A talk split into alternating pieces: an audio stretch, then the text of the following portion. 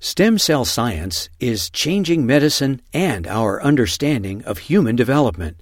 Learn more with the Stem Cell Channel. Visit uctv.tv slash stem cell. Hello, everyone, and welcome back. And if you're just joining us, welcome to the CIRM 2020 Grantee Meeting.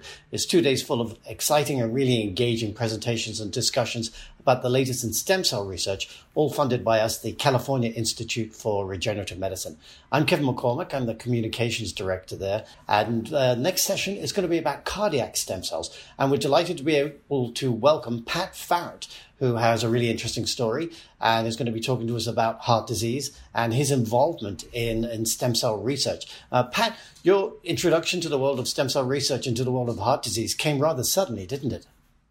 Uh, yes, it did. Uh, not exactly a planned event. I had been ignoring some warning signs and probably was not paying attention to uh, what I've learned is a, uh, a vital component, which is to genetic base to heart disease. My father had passed away at age 61, and that's what that's what I experienced. So I learned how to get fast action in an emergency room. You just go in and say, I'm experiencing chest pains. I'm 61 years old. That's the same age my father died.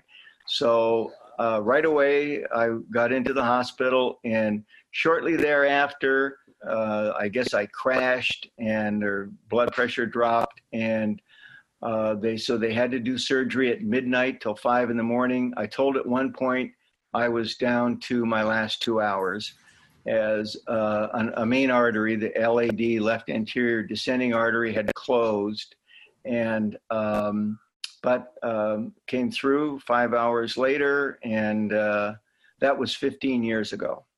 Wow. Well, we're delighted you're here to join us. I know since then that you've been really active and engaged in kind of advocacy and support groups for, for, for heart disease. Talk a bit about that. Yes, indeed. I, uh, uh, working closely with my cardiologist, she felt I was making a spectacular recovery, and she said I really should talk with other heart patients and heart disease in general, but other heart patients about what to expect in recovery and what they have to do to get their lives back. So I called the American Heart Association locally here in San Jose, and they asked me if I like to lick envelopes or if I like to get involved in fundraising. And neither one of those particularly appealed to me. So they said they had an affiliate organization called Mended Hearts a heart patient organization.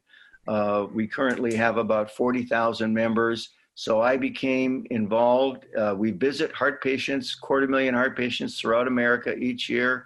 I became involved at the local level as a chapter vice president, president, and then regionally as a regional director of area, and then the entire. And then I served on the board of directors um, as a vice president and was elected to be executive vice president of about a 40,000 member organization.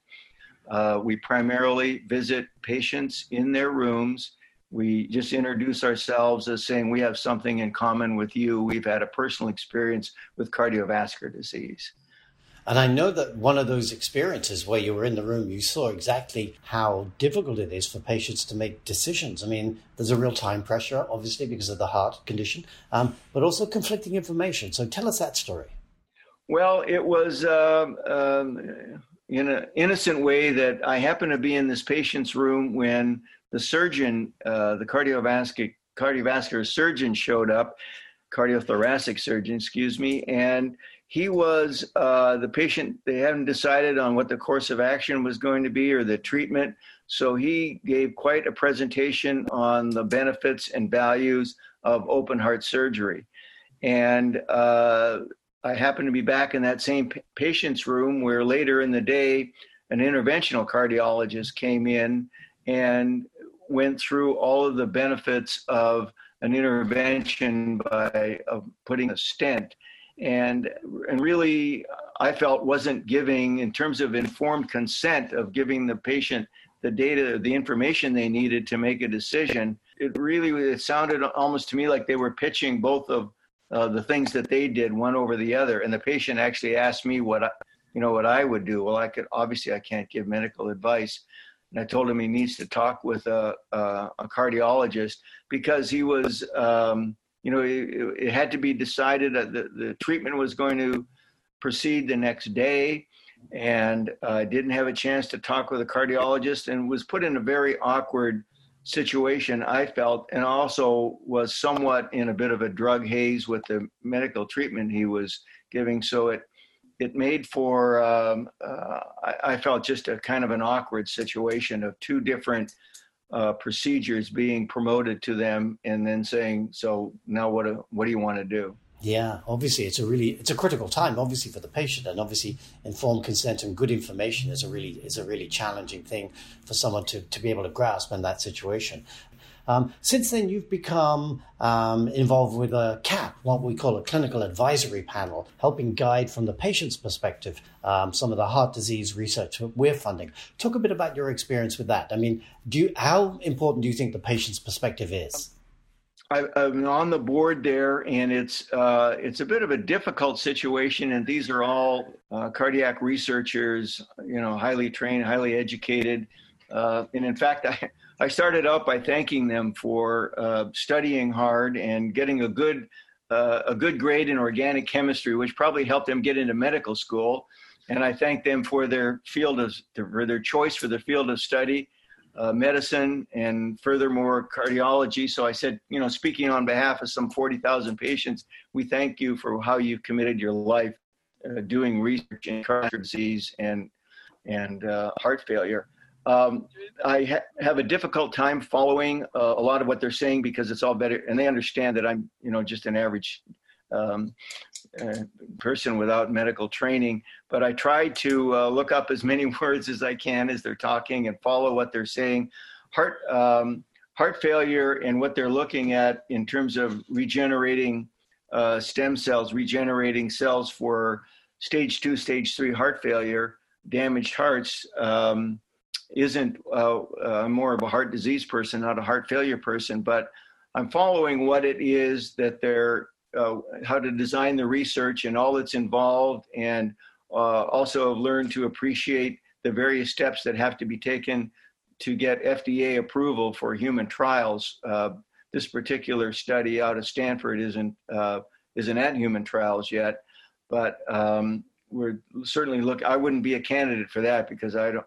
Heart failure is not my thing, but you know, I just. Uh, but I guess one thing that came up is that uh, when they were prior to getting to uh, human trials, I said, well, I just asked them out of curiosity. I said, what if there are some complications here in terms of the the um, patient having complications following this these stem cells and involved hospitalizations, et cetera. So I just asked them who would pay. And I could kind of tell by the nervous looks going around that room that hadn't exactly been established yet. I mean, it's it's funded by a grant from uh, the state of California and uh, the PI, the principal investigators at Stanford, and uh, I think the answer to well, our various attorneys will look at this, and that will be decided. And that's great. And that's why we love having patient advocates on these panels because you ask the questions that maybe they hadn't thought about, but they need to as they get ready for a clinical trial.